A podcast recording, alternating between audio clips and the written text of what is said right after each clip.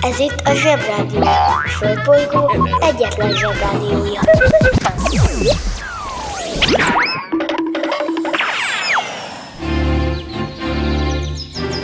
Zsebrádió! A következő műsorszám meghallgatása csak 12 éven aluli gyermekfelügyelete mellett ajánlott. Szevasztok, hello bello, kedves zsebik! Ez itt a Zsebrádió adása november 30-án.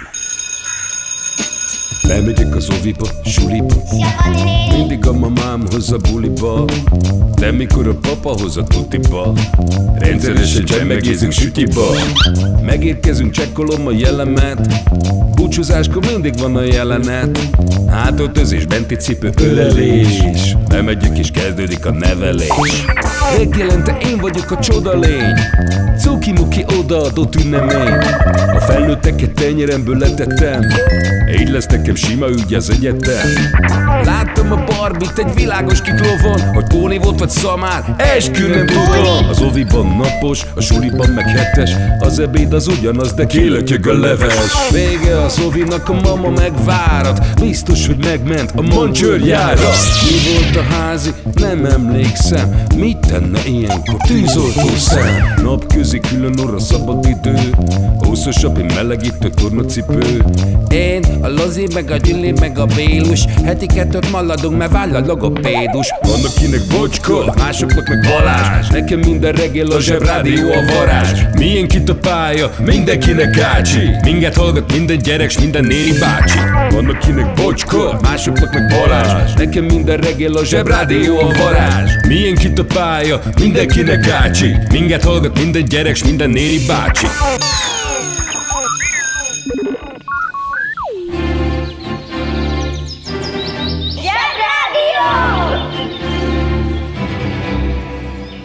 Micsoda?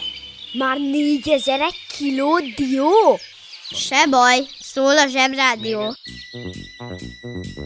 A magyarok csatáival kapcsolatban már régi Árpád honfoglaló magyarokról beszélek, van egy dolog, amiről beszélnünk kell, ez pedig, hogy miért kellett csatázni, Ö, és itt jön egy felnőtt kifejezés, amit majd felnőtten meg kell ismernetek, elég bénán hangzik. Figyelj, üzleti modell.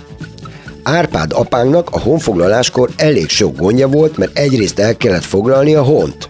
De hát ugye kellett is érni valamiből, és épp csak megérkeztek akkoriban, mi nem voltak kész az autógyáraink, meg a gázvezetékeink, városaink se voltak, sőt, tulajdonképpen semmink se volt, amiből élni lehetett volna, ezért hát, hogy úgy mondjam, kénytelenek voltunk kirabolni egy-két országot. Hát, illetve ö, sokkal többet. Ez volt az üzleti modellünk. A péknek az az üzleti modellje, fő kell, dagaszt, kenyeret süt, aztán bejönnek a bótba a vevők, és megvásárolják a kenyeret. A magyaroknak meg az volt az üzleti modellje, hogy kirabolják a péket. Mondhatjuk persze, hogy ez sokkal takarékosabb, mert is sokkal olcsóbb a kenyér. De ezt mindannyian tudjuk, hogy több ponton is aggályos. Csak a végére annyit szeretnék mondani, hogy nem egyedülálló ez a dolog, itt vannak, tehát nem kell szégyelkeznünk túlságosan. Itt vannak például a világ felfedező portugálok, vagy angolok, vagy spanyolok, akik egy ideig abból éltek, hogy valaki kiment a tengerre, és visszahozott valamit, halat, amit meg lehetett tenni. Ez a üzleti modell fejlődött. Oda, hogy valaki kiment megint a vízre, de nem jött vissza aznap, mert messzebb ment. Felfedezett és kirabolt egy dél-amerikai országot. Persze ezt ők úgy hívták, hogy felfedezték az illető országot, és igen fejletnek látták az üzleti modelljüket, hiszen alacsony költségek mellett magas jövedelmet biztosított. Hát igen, arról, hogy hogy lehet félre magyarázni a dolgokat, és hogy mit jelent a politikai kommunikáció, esetleg majd később dumáljunk. Egyet mindenképpen szeretnék ide, ide a végére. Sok európai imádkozott, hogy a magyarok nyilaitól ments meg uram minket, mert rettegtek a kegyetlen rabloktól, akik időről időre betörtek az országukba. De mindenképpen tudnotok kell, hogy mi, magyarok, ugyanezt a kort úgy hívtuk a felfedezések kora. A banja, maharadja, halandja? Fura felnőttek, még furább mondásai. Messziről jött ember azt mond, amit akar. Ennek a mondásnak az a lényege, hogy egy idegen, tudjátok, az az ember, akit nem ismerünk, nem tudjuk ki ő, ezért tulajdonképpen bármit mondhat. Ha jól tud beszélni, akkor még el is hisszük azt, amit mond. Sok olyan ember van, aki össze-vissza hazudozik, hogy jobb színben tűnjön fel, és rendszerint annyira jól hazudik, hogy csak is azok tudják, hogy igazat mond-e, akik már jól ismerik. A lényeg, hogyha valaki, akit azelőtt nem ismertetek, és úgy tűnik első hallásra, hogy igencsak nagyokat és nehezen hihető dolgokat mesél, azt azért kezeljétek fenntartással. És ne is nagyon törődjetek vele, hiszen mindannyian tudjuk, hogy a hazug embert meg hamarabb utolérik, mint a sánta kutyát. Ha hallottál olyan furamondást, amiről nem tudod, mit jelent, küld el nekünk, és mi elmondjuk neked. Az interneten minden is kapható. Vásároljon kacagó Jancsit!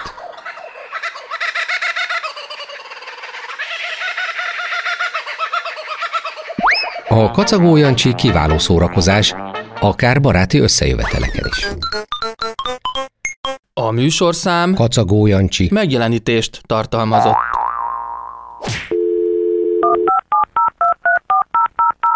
A Zsebrádió legjobb barátja a Telekom. Közi Telekom! Jó fej vagy! Kérd csak itt!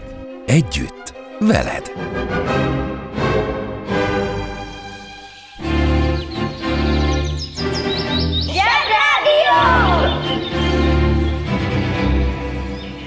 Ez a gyík bitcoin már megint esik.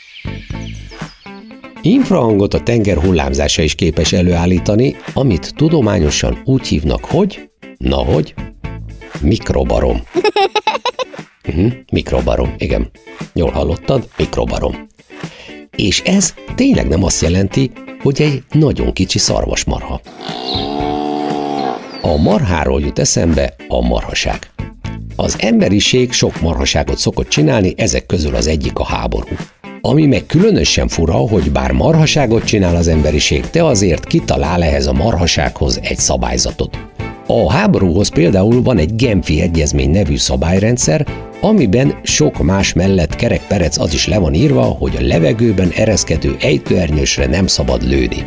Képzeljétek el, hogy volt a második világháborúban egy Owen J. Badgett nevű fickó, aki az amerikai légierő egyik B-24-es bombázóján dolgozott. Na, és egy Burma nevű országot akartak épp lebombázni, mikor megjelentek a japán vadászgépek, és úgy szanaszét lőtték Badgették repülőgépét, hogy ki kellett belőle ugraniuk ejtőernyővel. De a japán vadászpilótán vélhetőleg rajta volt a harci ideg, és az ejtőernyősökre is elkezdett lőni. A japán pilóta vagy nem olvasta a Genfi egyezményt, vagy csalni akart, de ezt már nem tudjuk meg soha. Ugyanis ez a Badget nevű fickó, aki épp az ejtőernyőjével ereszkedett, és akire épp géppuskával lőttek, annyira felbosszantotta magát ezen a szabálysértésen, hogy elővette a pisztolyát és négy lövést adott le a Genfi egyezményre fittyet hányó japán pilótára. És eltalálta! De olyan jól, hogy a japán vadászgép füstölve kényszerleszállást hajtott végre. Ez az eset volt a háborúk történetében az egyetlen légicsata, amit egy pisztolyjal nyertek meg.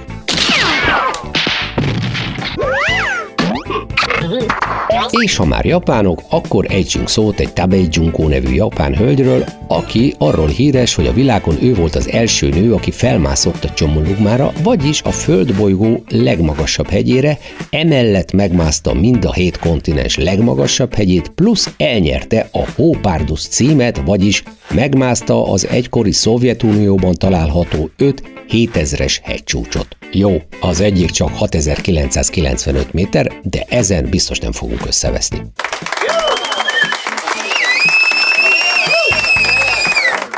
Ennek a bizonyos Csomolugma hegynek a csúcsát, ami hegyet mások Mount Everestnek hívnak, elsőként egy Edmund Hillary nevű ember és hűséges fegyverhordozója Tenzing Norgay, aki szintén ember volt, 1953. május 29-én érte el.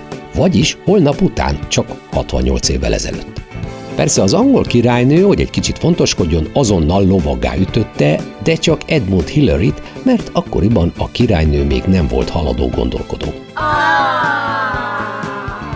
Az angol királynőnek amúgy van ez a happy hogy lovaggá üt embereket, amit elmondása szerint azért tesz, mert ezzel ismeri el a lovaggá ütött személy teljesítményét. Szerintem ez a lovaggá ütés a királyi megfelelője annak, mikor odaállunk egy híres ember mellé és csinálunk egy selfit.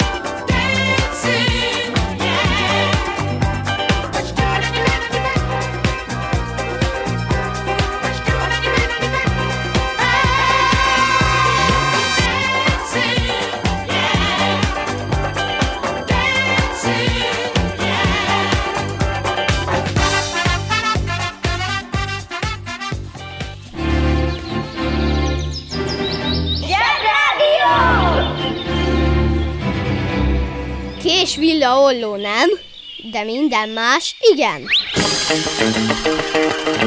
Kiki csoda, mi csoda, mit csinál és miért?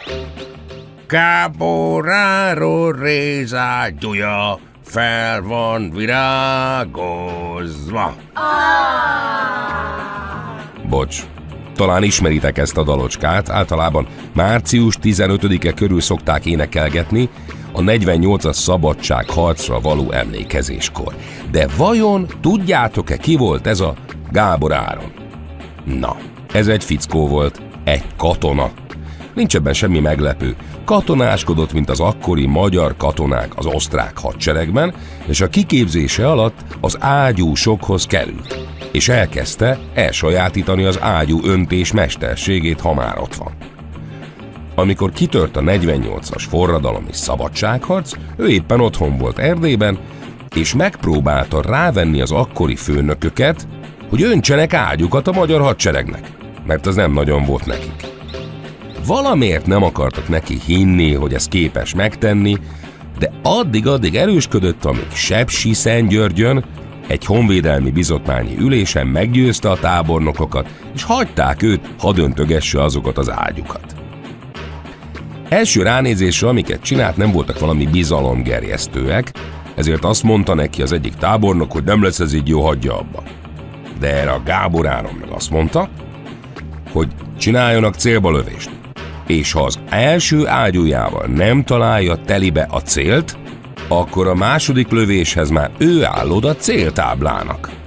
Ennyire hitt a saját munkájában. Azt a baszta! Az első ágyú a célba lőttek, és láss csodát, telibe találta az ágyugolyó a célt, úgyhogy ezek után Gábor Áronnak már hittek, és hagyták végre ágyút önteni.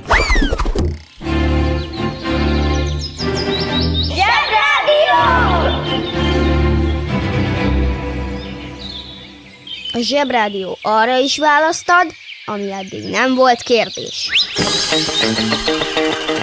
Kiki csoda, mi csoda, mit csinál és miért? Az 1848-as forradalom idején elég nehéz volt vasat szerezni. Ezért, hogy elég ágyút tudjanak készíteni az osztrák hadsereg ellen, fogták a bronzból és rézből készült harangokat, és ágyukat öntöttek belőlük. Na, valószínűleg innen származik a Gábor Áró rézágyújás dalocska. Több csatát is megnyertek a magyar szabadságharcosok Gábor Áron ágyúinak a segítségével. De végül szegényt, hám mert milyen a sorsfintora, egy ágyúgolyó találta el, és így lelte a halálát a csatatéren. De a neve örökre fennmarad, és fel van virágozva.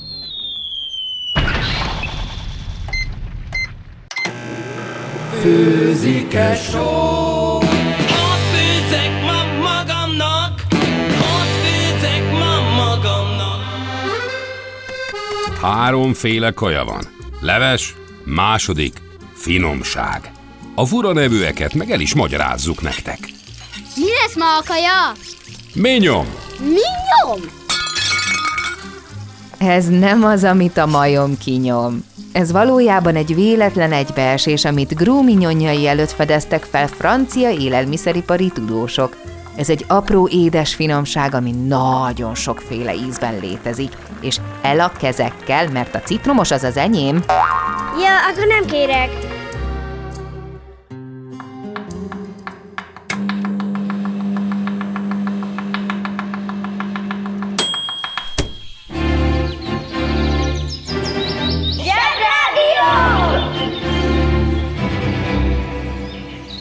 Ismét kapható a galambféle frottírhajpánt. Megvehető a nagyobb mozikban és videótékákban.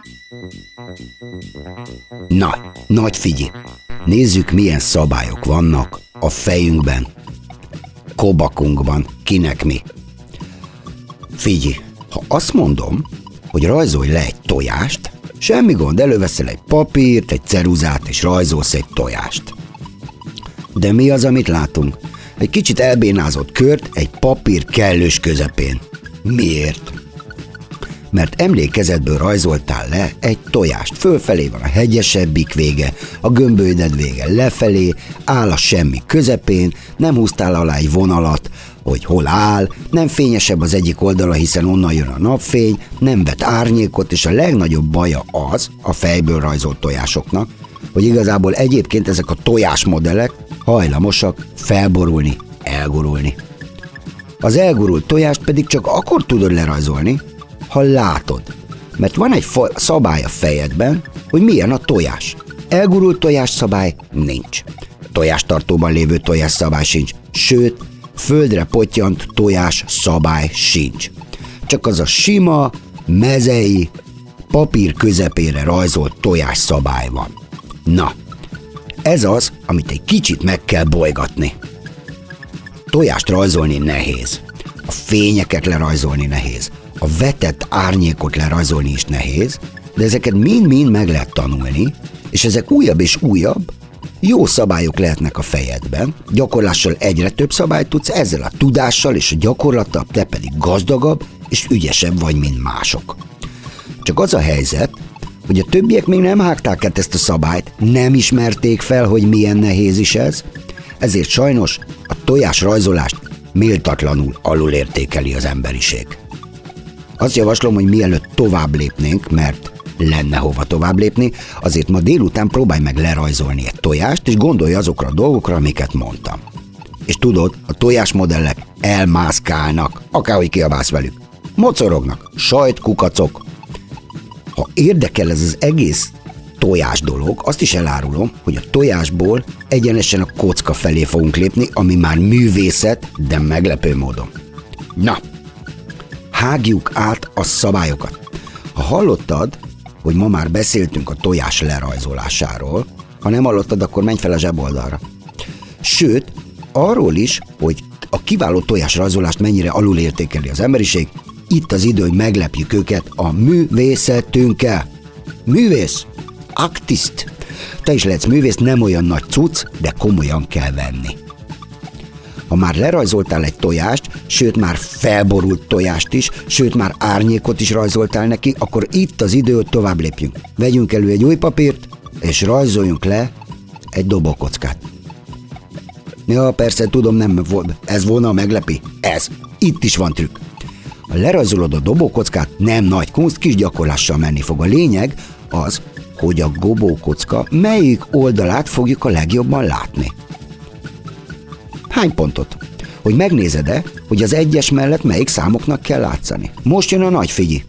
Ha művész akarsz lenni, és mást akarsz a képedből, mint egy rajz, te döntöd el, hogy a dobókocka minden oldalán egy egyes látszik-e, vagy egy hatos. Egy néző meglát egy dobókockát, aminek minden oldalán egy egyes pötty van, az fogja gondolni, a művész, azaz te, azt akarod kifejezni ezzel, hogy bármit is teszünk, csak apró lépésekkel tudunk előre haladni, és igazából nem dobunk hatost az életünkben. Vannak olyan nénik, akik egyébként pogácsát esznek, és utána pogácsás foggal felolvasnak ilyen beszédeket. Amikor művész leszel, majd találkozni fogsz velük a vernisszázson.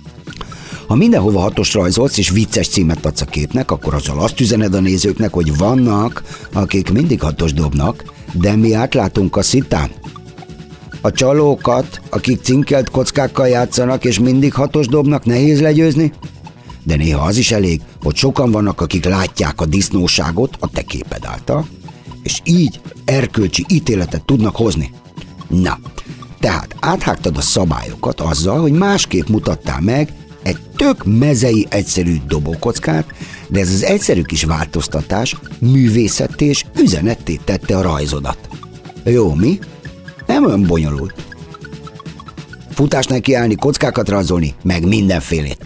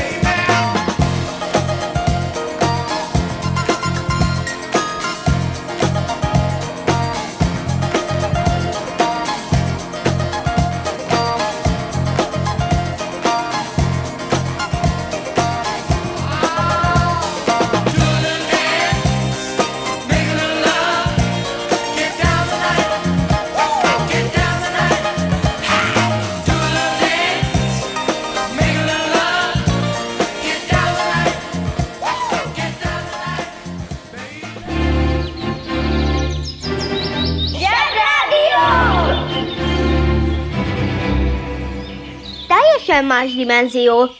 Ha szól, a zsebrádió. A vidéki élet első számú szabályával rögtön az elején tisztába kell kerülnie mindenkinek. Ez a szabály pedig így szól, bármi probléma adódik, azt neked kell megoldanod. És higgyétek el, probléma mindig van, viszont közös képviselő nincs, így minden ránk marad. Erre szokták azt mondani a felnőttek, hogy magad uram, ha szolgád nincs. Hát igen, itt nincs szolga. Mert ha késő éjszaka anyukád azt mondja apukádnak, hogy Édes szívem, ázzunk, akkor nincs más hátra, a garázsból ki kell hozni a létrát, és akárhogy is esik az eső, és még ha november is van, fel kell menni a tetőre és megnézni, hogy mi a fene is van odafenn. Ha csak egy cserép csúszott félre, akkor óriási szerencséje van apukádnak. Ha egy törött cserép okoz gondot, az már baj, feltéve, hogy nincs a padláson tartalékcserép. Ha van, öt jó, ha nincs, akkor újra fel kell mászni egy jókora nejlonnal, és mind az Onedi családban az ár- árbócmesternek, akit felzavartak az árbóc csúcsra a tenger és a vihar közepén, meg kell küzdeni az elemekkel. Ez így elég szörnyen hangzik, de mikor apukád visszatér, rájön, hogy már nem ázik a ház. Ekkor viszont ő mennybe megy. Anyukát pedig büszke lesz rá, hogy micsoda nagyszerű férfihez ment férjhez. Az interneten minden is kapható. Vásároljon szobafestőt!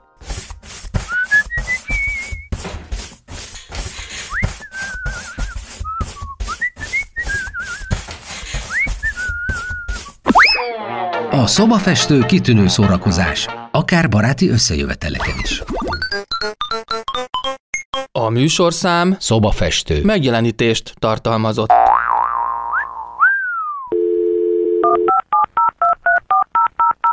A Zsebrádió legjobb barátja a Telekom. Közi Telekom! Jó fej vagy! Kérd csak itt! Együtt, veled.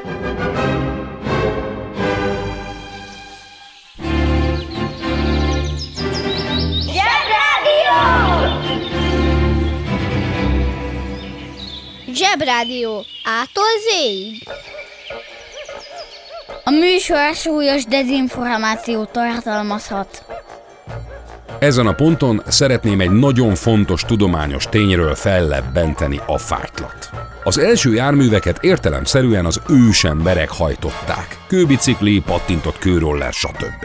Ezek az ősemberek nagy loboncos hajat és sok szőrt viseltek. Ahogy telt az idő és fejlődött az emberiség, úgy alakultak át a járművek és a divat. Tűntek el a nagy loboncok és ritkult a szőr. De hiába fejlődött a technika, a járművek egy ponton nem tudtak tovább gyorsulni, mert közbe jött a légellenállás. A légellenállás az, ami lassítja a szágódó járműveket, ugye? De ki volt a leggyorsabb ember? Hát Usain Bolt. De ha megnézitek, teljesen csupasz, egy fia szőrszál sincs rajta. És melyik a leggyorsabb állat a földön? A gepárd. Csupasz? Nem, csupa szőr borítja a testét. Mi ebből a tanulság? Hogy a szőr csökkenti a légellenállást. Na most már kezdek kíváncsi lenni. Nagy sebesség mellett a levegő részecskéi lecsusszannak a szőrszálakról, míg az izzadt, csupasz emberbőrhöz meg hozzáragadnak. Ezért nem lesz soha olyan gyors Usain Bolt, mint egy gepárd. És mi ebből a tanulság? Több is van. Egyrészt szőrrel kéne felturbózni a Ferrari autókat, és akkor talán lenne esélyük újra a Mercedes ellen. Másrészt a szőr fontos fokmérője a sebességnek és a férfiasságnak. Kedves szülő! Kérjük, ellenőrizze a szakterületet, hogy tartózkodik-e ott önhöz tartozó kiskorú. Amennyiben nem, úgy ön a mai pályát sikeresen teljesítette. A következő szintre léphet. A következő szint neve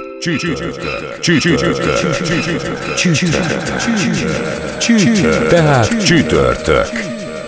Uszicuc, ebédpénz, tornazsák, benti cipő, zumba. Gratulálunk a mai sikeres reggelhez. Találkozunk holnap.